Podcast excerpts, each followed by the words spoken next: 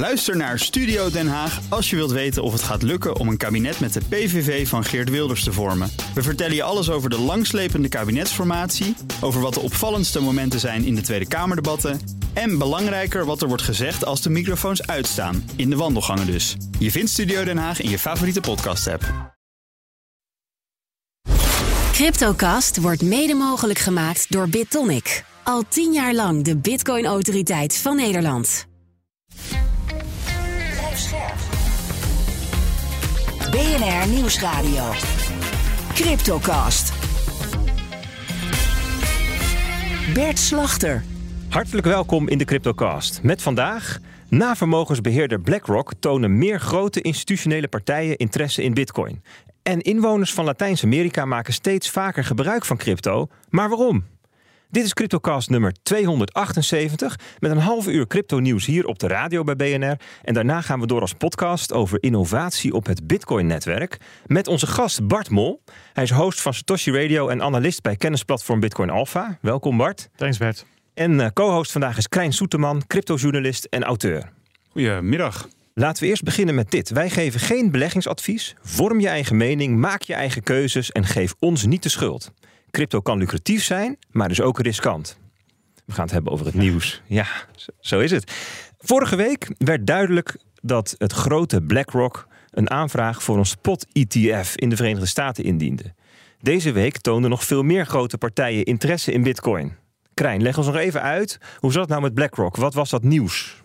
Uh, ja, BlackRock diende bij de SEC, de Securities and Exchange Commissie in de Verenigde Staten, uh, een aanvraag in voor een spot-ETF voor Bitcoin. En waarom is dat relevant? Uh, nou, op dit moment zijn er geen spot-ETF's in de Verenigde Staten voor Bitcoin, wel Bitcoin Future ETF's. Ja, want wat, wat is spot? Hè? Wat betekent dat? Dat betekent dat je direct blootgesteld bent aan de prijsactie op de, ja, op de verschillende exchanges eigenlijk. En in dit geval, zij sluiten dan aan bij de Coinbase als exchange. Um, en met, ja, uh, het is, dat is natuurlijk een van de belangrijke dingen. Een ander belangrijk ding is dat BlackRock is wel echt de grootste vermogensbeheerder ter wereld. Met een kleine 10 miljard dollar, geloof ik. Ja, biljoen, hè, in Nederlands. Uh, sorry, biljoen, ja, ja, de biljoen, ja.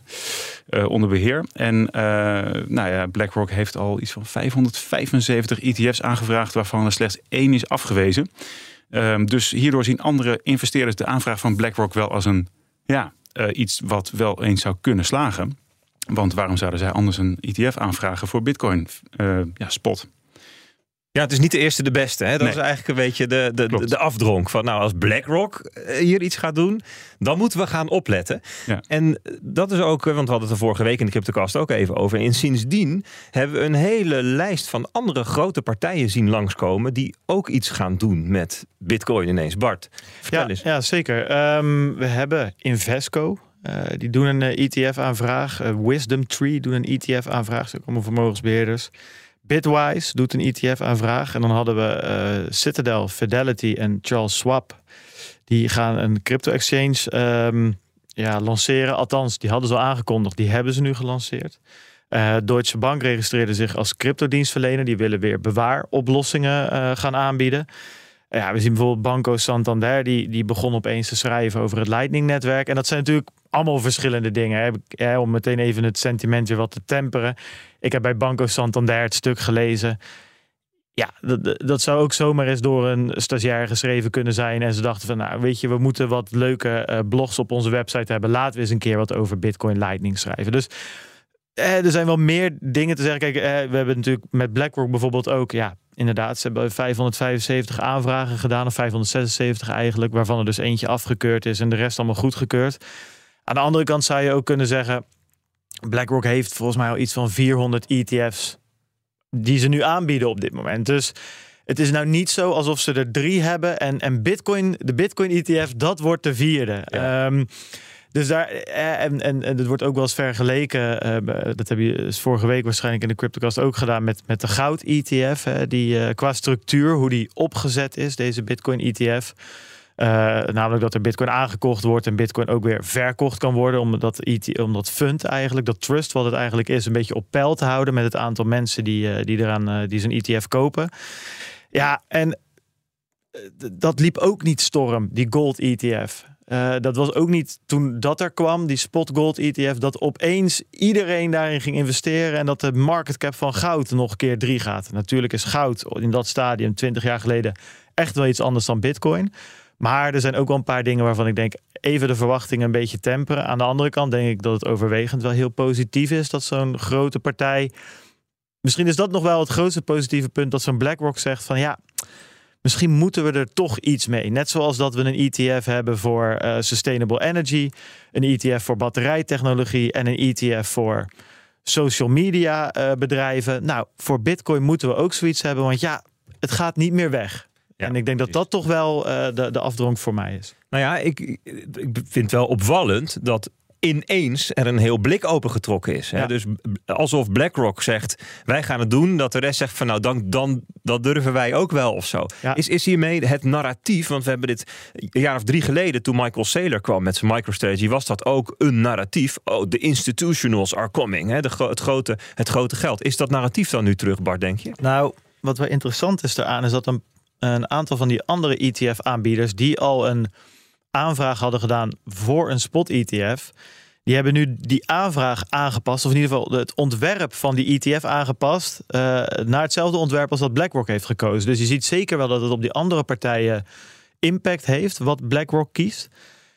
Ja, voor die institutionele inflow, ja, dat moeten we nog, nog maar echt gaan zien. Ja, ik ben wel, ik ben wel heel benieuwd. Kijk, op zich. Um, Um, er was een. een ja, want institutionele inflow, dan bedoel je dus pensioenfondsen en dat soort ja, dingen. bijvoorbeeld gewoon bedrijven die, die, die, uh, die Bitcoin willen kopen, dat eerder niet deden en nu door de komst van zijn ETF wel. En een jaar of twee geleden of zo stond er een. ik was het onderzoek aan doen naar BlackRock. Stond een leuk artikel in de Volkskrant dat er in Nederland heeft BlackRock voor 300 miljard geïnvesteerd vermogen. Dus in allemaal Nederlandse bedrijven. Volgens mij hebben ze een procent of acht in, uh, in ieder geval in ASML, om maar zo wat te noemen. Dus daar zitten ze best wel, uh, uh, best wel diep in. En, en volgens mij zijn er 7 miljoen Nederlanders die via hun pensioen indirect te maken hebben met BlackRock. Omdat bij, bijna al die pensioenfondsen wel een BlackRock pro product in hun fonds hebben, in hun pensioenpotje hebben.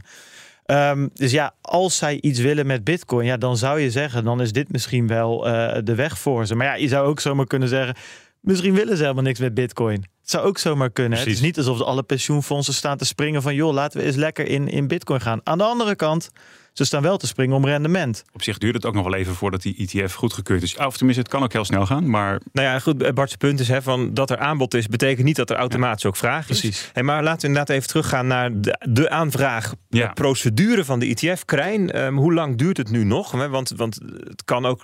Nou, vorige keer duurde het altijd eh, een, een, maand of negen of zo. Ja, en dan wisten we dat het niets was. Dus dat klopt inderdaad. Duurt ongeveer duurt negen maanden. 23 februari weten we het 100% zeker. Maar de kans is erg groot dat in de tussentijd uh, al een besluit is genomen. En dat kan uh, dus tussen nu en uh, eh, 23 februari. En er zijn een paar, paar momenten in het jaar waarop besloten kan worden. ja, we gaan er nog langer over nadenken of we zeggen nu toch echt nee of we zeggen echt ja. Dus dat is even afwachten. Dat is even afwachten. Ja, de, de, de, de markt die deed het goed de afgelopen weken. Ja. De, de koersen, in ieder geval van Bitcoin, die, die steeg behoorlijk. Maak jij daaruit op dat de markt denkt dat die er wel komt, die ETF? Ja, er is wel duidelijk een optimisme in de markt. Maar ja, het, ik vind het persoonlijk wel erg enthousiast klinken. Dat die er komt 50-50, wat denk je? eigenlijk moeten we gewoon naar jou. Want de prijsanalyse ligt natuurlijk... Uh, ja, dat mag jij uh, ons meer over vertellen. Weet jij meer over het... Um, het ETF-verhaal rond Bitcoin. Is dat de reden van de hoge koers, of niet? Ja, normaal bel ik daarvoor in, hè, op afstand. En nu, uh, nu zit ik nu in de studio, hier. mag ik het presenteren. Dus... Je krijgt even een pet van mij met uh, analist. ja, weer. precies. Host-pet mag af. Nou ja, laten we die eens even opzetten. Ja, ik denk, of wij denken, hè, van, vanuit Bitcoin Alpha doen we daar onderzoek naar... dat um, de, de koersstijgingen van de afgelopen weken... Hè, want het zijn een aantal keer grote sprongen geweest... naar het hoogste punt van dit jaar. Het hoogste punt ook in de maand of twaalf. Ja. Dus dat is wel significant. Um, dat het wel degelijk te maken heeft met die ETF. Hè. Dus eh, een aantal argumenten die we dan zien, of een aantal dingen die we, die we observeren, is dat we een hele goede mix zien van eh, spotmarkt en derivatenmarkt. En dat dat in plaats van dat alleen maar derivaten zijn, dat duidt vaak op wat meer speculatie of juist meer hedging. Dit is beide. Er wordt gewoon echt bitcoin gekocht en van exchanges afgehaald. Wat we ook zien in de afgelopen maanden um, was Azië telkens leidend. Dus tijdens de kantooruren in Azië en op de Aziatische exchanges, daar gebeurde het. Daar, daar vond de koersstijging plaats, zeg maar. En dat verschoof nu ineens weer naar Amerika. Dat is ook zo'n signaal. En een ander signaal is dat we vorige week de grootste instroom in cryptofondsen zagen sinds juli 2022. zijn even een paar voorbeeldjes van dingen waar wij dan op letten en dan zeggen ja, uh, het is niet alleen maar dat die koersstijging nu plaatsvindt tegelijkertijd met het nieuws. Dus het moet wel met elkaar te maken hebben, maar we hebben daar meer bewijs voor. En is dat dan uh, alleen, is het dan alleen alt, sorry, Bitcoin of zijn er ook uh, de altcoins? Die kregen best wel flinke klappen. Gaan die, hoe gaat het daarmee? Ja, de altcoins, daar zijn meer krachten op werkzaam. Want die kregen klappen omdat Binance en Coinbase aangeklaagd werden. Ja, dus eigenlijk de dingen waar juist die dingen verhandeld worden. Ja, en Bitcoin stond, lag daar niet onder vuur. Ja. En die altcoins wel. En dat is heel erg opmerkelijk. Dus als we kijken vanaf 1 juni, dus nu een week of drie, vier geleden. Sindsdien staat Bitcoin op plus 12% Ether op 0. En best wel veel grote altcoins. Polygon, Cardano, Binance, Solana op 20, 30% lager. Dus een heel groot verschil. Het loopt heel erg uit elkaar. En wat wij eigenlijk zien is een soort omslag in sentiment. Of in narratief. Het narratief was eerst: de Amerikaanse overheid wil alles verbieden. Alles met crypto moet het land uit. De, de, de, de anti-crypto army van Elizabeth Warren. En nu, nu is het narratief aan het worden: ja, we moeten de onbetrouwbare cowboys weghalen en ze vervangen door betrouwbare uh, reputabele partijen. En dat, daarmee kun je hetzelfde verklaren, maar er een andere afdronk op nahouden. En eenzelfde soort omslag zie je dan als je kijkt naar, naar de verschillende crypto's. Je zegt van nou, eerst was het alle crypto's slecht, alles moet weg. En nu zie je een soort verhaal van, nou, Bitcoin kan wel, misschien Ether en Litecoin en Bitcoin Cash ook. En daarna moeten we maar eens gaan kijken. En, en waar kwam dat narratief dan vandaan? Want dat zijn vier hebben specifieke munten. Ja, nou ja, dat... Bitcoin Cash twee keer op de, over de kop trouwens. Hè, ja, 100 procent. Ja, maar dat was heel klein, dus dat is makkelijk in beweging te krijgen. Sure. Hey, nou, maar... nog plek 19, uh, toch nog staan ze van de top 100 coins Klopt. aan market cap. Klopt, ja. Maar dat komt er dus vandaan en dat is wel, wel interessant. Dit zien we, ditzelfde zien we ook in Azië. Dus de toezichthouder in Hongkong, die heeft ook gezegd... joh, wij gaan hier crypto weer, um, weer, weer toestaan en sterker nog aan het faciliteren. Maar we beperken ons tot een beperkt aantal uh, crypto's. Dus dat zijn eigenlijk best oude vandaag in de cryptowereld. Nou ja, um, of bepaalde omvang. Hè. Dus in, ze hanteren bijvoorbeeld in, um, in Hongkong het argument: het moet in minimaal vijf grote indexen zitten wereldwijd. Dan mag het. Hè. Dus ja. het, moet, het moet een bepaalde reputatie hebben, bepaalde acceptatiegraad, bepaalde liquiditeit van de markt. Hè. Het moet niet makkelijk te manipuleren zijn, dat soort criteria. Dus ja, we zien wel. Um, dat zeg maar, je had het als je het over de cryptomarkt hebt over 10.000, 15.000 muntjes, dat daar heel duidelijk scheiding in gemaakt wordt. En dat gaat met Mika straks in Europa bijvoorbeeld ook gebeuren. Dus dit is wel um, ja, de, de, komst van BlackRock en alles wat er omheen gebeurt, dat markeert nu ook, lijkt te markeren een soort omslag in ja, hoe praten en redeneren we over crypto, ja. de cryptomarkt. En, en toch is het nog, want vorige week eh, was Jerome, Jerome Powell, de voorzitter van de, eh, van de Fed, was behoorlijk streng. Uh, en we zijn nu ruim een week verder. Heeft de markt daar nog iets mee gedaan of is dat eigenlijk ja, goede vraag. Dat is altijd um, zo'n zo, zo rentebesluit en een speech. Dat is altijd een momentopname. En dan, dan is de markt vaak wat turbulent en wat volatiel. Maar je moet dan eigenlijk daarna kijken hoe, hoe slaat dat neer. Ja, van daaruit um, weinig bijzonders. Hè. Dus van daaruit komt er niet een hele sterke kracht op de cryptomarkt. Ja. Tegenwind of meewind. Uh, de markt is iets meer gaan bewegen. Hè. Als je kijkt naar de futures op de uh, op de federal funds rate, hè, dus op de Amerikaanse rente, de markt iets meer gaan geloven dat de Fed ook gaat doen wat ze zeggen te doen, um, te gaan doen. Maar ja, that's it. Dus daar komt weinig vandaan. En de rest van de week of de komende weken staan er nog belangrijke gebeurtenissen te gebeuren? Ja, dat is altijd eh, de vraag, wat staat je op de kalender? Welke dag moeten we wat gaan doen? Nee, eigenlijk niet zoveel. In Amerika um, wat, wat werkloosheidscijfers, um, uh, iets van de inflatiecijfers. Overigens ook in Europa de inflatiecijfers weer eind van de week natuurlijk. Maar dat is voor de cryptomarkt wat minder relevant. Dus nee, wat dat betreft ook geen uh, spannende dingen aan de horizon. Dus um, ja, wat, wat prettig is, hè, want daardoor zou je ook kunnen zeggen: alles wat wij zien op de cryptomarkt, ja, daar kunnen we ook in een soort van isolatie bestuderen en kijken van ja, hoe heeft dat dan te maken met bijvoorbeeld de rechtszaken tegen Binance of de, de ontwikkelingen rondom de ETF's en dat soort zaken. En wij, eventjes wat weinig krachten van buitenaf. Ja, nou en voor als je meer wil weten hierover, dan uh, kijk op bitcoinalpha.nl. Dank, dankjewel, dankjewel, dankjewel. Ja, gaan we weer naar het nieuws. Um, want het IMF die kwam van de week met een, um, ja, een schrijven, een soort analyse van um, Latijns-Amerika, Midden- en Zuid-Amerika. daar is crypto populair. Natuurlijk El Salvador, hebben we het wel vaker over gehad, hè, waar twee jaar geleden eh, Bitcoin als wettig betaalmiddel werd ingevoerd. Maar ook Brazilië, Argentinië, Colombia, Ecuador, die staan in de top 20 van de Chainalysis Adoptie Index. Ja, sowieso een interessant uh, artikel om eens naar te kijken. Ja, zeker. En, ja, maar goed, laten we maar eens beginnen, Krijn, bij, bij die vraag. Waarom is crypto zo populair in Latijns-Amerika? Hij heeft natuurlijk een paar redenen. Een van de belangrijkste redenen is toch wel dat, een aantal, dat veel landen toch last hebben van veel inflatie of uh, corruptie of andere macro-economische problemen. Um, ja, en heel veel mensen zitten ook niet direct in het traditionele bankaire verkeer, om het maar met mooie woorden te zeggen. Dus ja, die hebben gewoon geen bankrekening. Um, kunnen ze niet krijgen. Nee, of kunnen ze niet krijgen. En er is sowieso heel veel handel dat zeg maar, die plaatsvindt buiten de traditionele uh, geldstromen eigenlijk. Dus er wordt heel veel cash gedaan en al dat soort dingen. Nou goed, en als jouw cash geld, zeker als er veel inflatie is, natuurlijk heel snel minder waard wordt, heb je er minder aan. En dat was natuurlijk vooral het geval in Argentinië. Um, ja, dat is toch en, en, en, mensen zijn gewoon, er gebeurt gewoon heel veel rond cryptovaluta al een tijd in die landen. En uh, veel ideeën komen er ook vandaan, veel ontwikkelaars zitten er ook. Het is natuurlijk een heel groot gebied met overwegend Spaanstalige en ook natuurlijk uh, Braziliaans, Portugees, Portugese taal. Dus ja, er is gewoon een heel, er is gewoon echt een groot continent waar veel mensen druk bezig zijn met veel cryptovaluta. Ja, dat ziet ook het IMF. Dus die ziet ook van, nou ja, dat daar, daar is bovengemiddeld veel interesse en activiteit met en rondom crypto. Maar ze noemen niet alleen maar, um, het zien, ze zien niet alleen maar als een soort van kans of iets om over te juichen. Ze zijn ook uh, vrij enthousiast in het beschrijven van gevaren, Bart. Ja, ja, nee, zeker. Ja, wat ik nog even, wel even nog toe wilde voegen, wat ik nog wel, wel een interessante vind, um, is dat als je naar het Chainalysis rapport kijkt, dat zij niet zozeer um, de geografisch, uh, geografische blokken maken, maar meer kijken van joh, hoe, hoe zit het met het gemiddelde inkomen in zo'n land. En dan zeggen ze eigenlijk, want ik zat het lijstje te bekijken. Er is, ja, je hebt er vier in, in Latijns-Amerika en een paar in Afrika en dan nog een stuk of zes of zeven in Azië. En dan zit Rusland er nog bij, ja, soort van Azië, maar ook weer niet echt. Zijn eigen blok eigenlijk. En opeens heb je uh, Verenigd Koninkrijk en, en de VS. Dus ja, dat, dat is eigenlijk over heel de wereld. Dus niet dat er uh, dat alle landen in Latijns-Amerika en voor de rest nergens of zo. En zij delen het in in lower en middle income en uh, upper middle income. En daar dan zie je dus eigenlijk dat je al 18 van de 20 te pakken hebt. Dus dat je eigenlijk vooral ziet dat het niet in rijke landen echt geadopteerd wordt, maar vooral in landen waar dat gemiddelde inkomen lager is. En dat vind ik wel een interessante uh, om nog even toe te voegen. Ja, zeker. Het IMF die zijn zoals altijd uh, redelijk uh, negatief. Nou, dat, dat mag. Uh, daar, dat, daar zijn ze vrij in. Ja, welke risico's zien ze? Ja, we kunnen ze een beetje oplepelen uit het hoofd. Maar ik zal ze even voorlezen, zodat ik ze allemaal heb.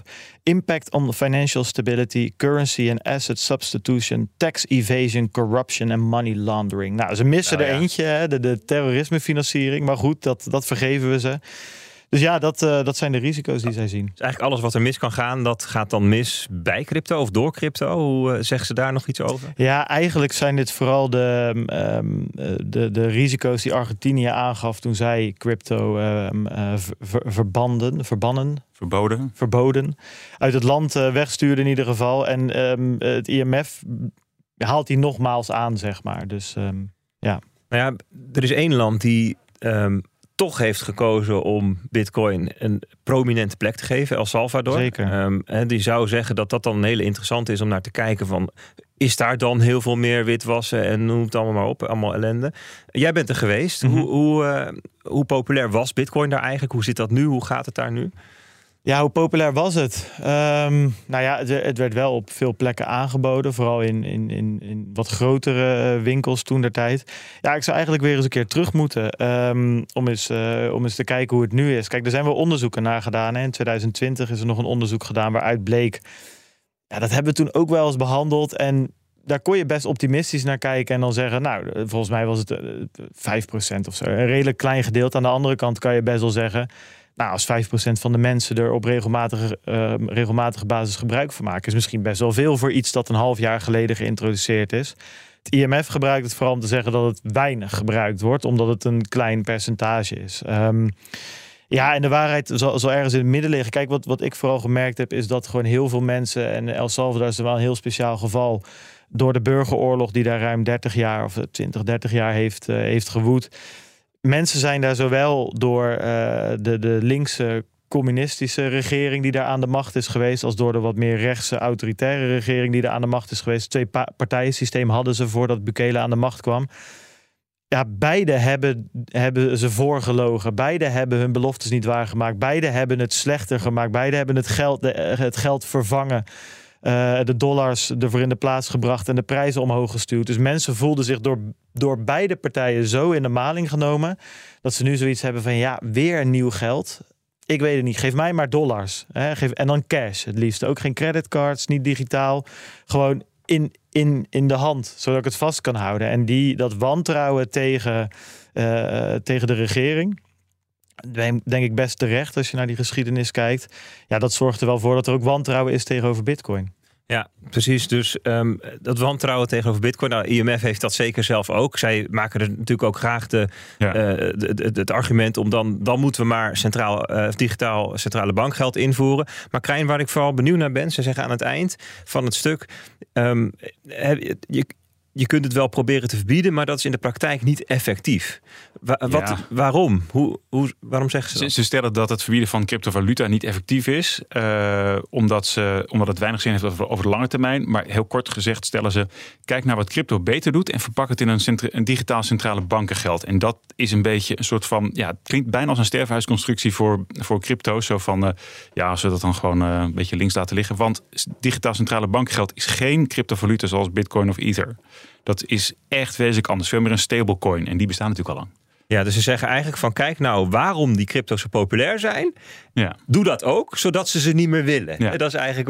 Maar het blijft uiteindelijk dan nog steeds hun eigen geld... wat nog steeds bestuurd wordt door de centrale bank... met mogelijke inflaties en andere problemen. Dus misschien willen ze dat helemaal niet. Misschien willen ze liever digitale dollars. Ja, en, dan moet je dan, en dan moet je weer stablecoins hebben. Want die worden natuurlijk niet als CBDC lokaal uitgegeven. Nee, dat is wel interessant voor de luisteraar om, uh, om in de achterhoofd te houden. Er wordt vaak de tegenstelling gemaakt... of de vergelijking bitcoin en CBDC. Alsof dat de enige twee, of in ieder geval crypto en CBDC.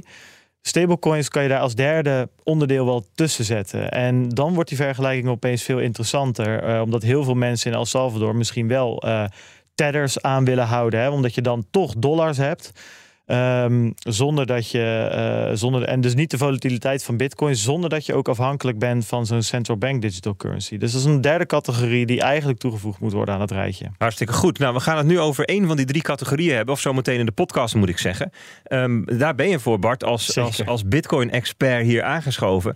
Um, en we gaan het hebben over innovatie op het Bitcoin-netwerk. Veel mensen zeggen, ah, er gebeurt niet zoveel meer. Het, het is anders. Heel kort, we hebben nog 30 seconden tijd. Waar gaan we het zo meteen over hebben? We gaan het hebben over tankstations, het vullen van je tank, het betalen voor je tank, betalen per liter, literprijzen. En dat allemaal in relatie tot Bitcoin, dames en heren. Dus ik zou zeggen, luister gezellig mee. Nou, als je nu nog geen zin hebt om die podcast zo meteen op te zetten, dan weet ik het ook niet. Um, dit was het uh, radiogedeelte van de CryptoCast. Tot zover uh, het, het, gedeelte op BNR. Dank aan uh, mijn gast Bart en co-host Krijn. Um, wie meegaat naar de podcast graag. Zo niet, dan ook goed. En dan tot volgende week bij de CryptoCast op BNR. CryptoCast wordt mede mogelijk gemaakt door BitTonic. Al tien jaar lang de Bitcoin-autoriteit van Nederland.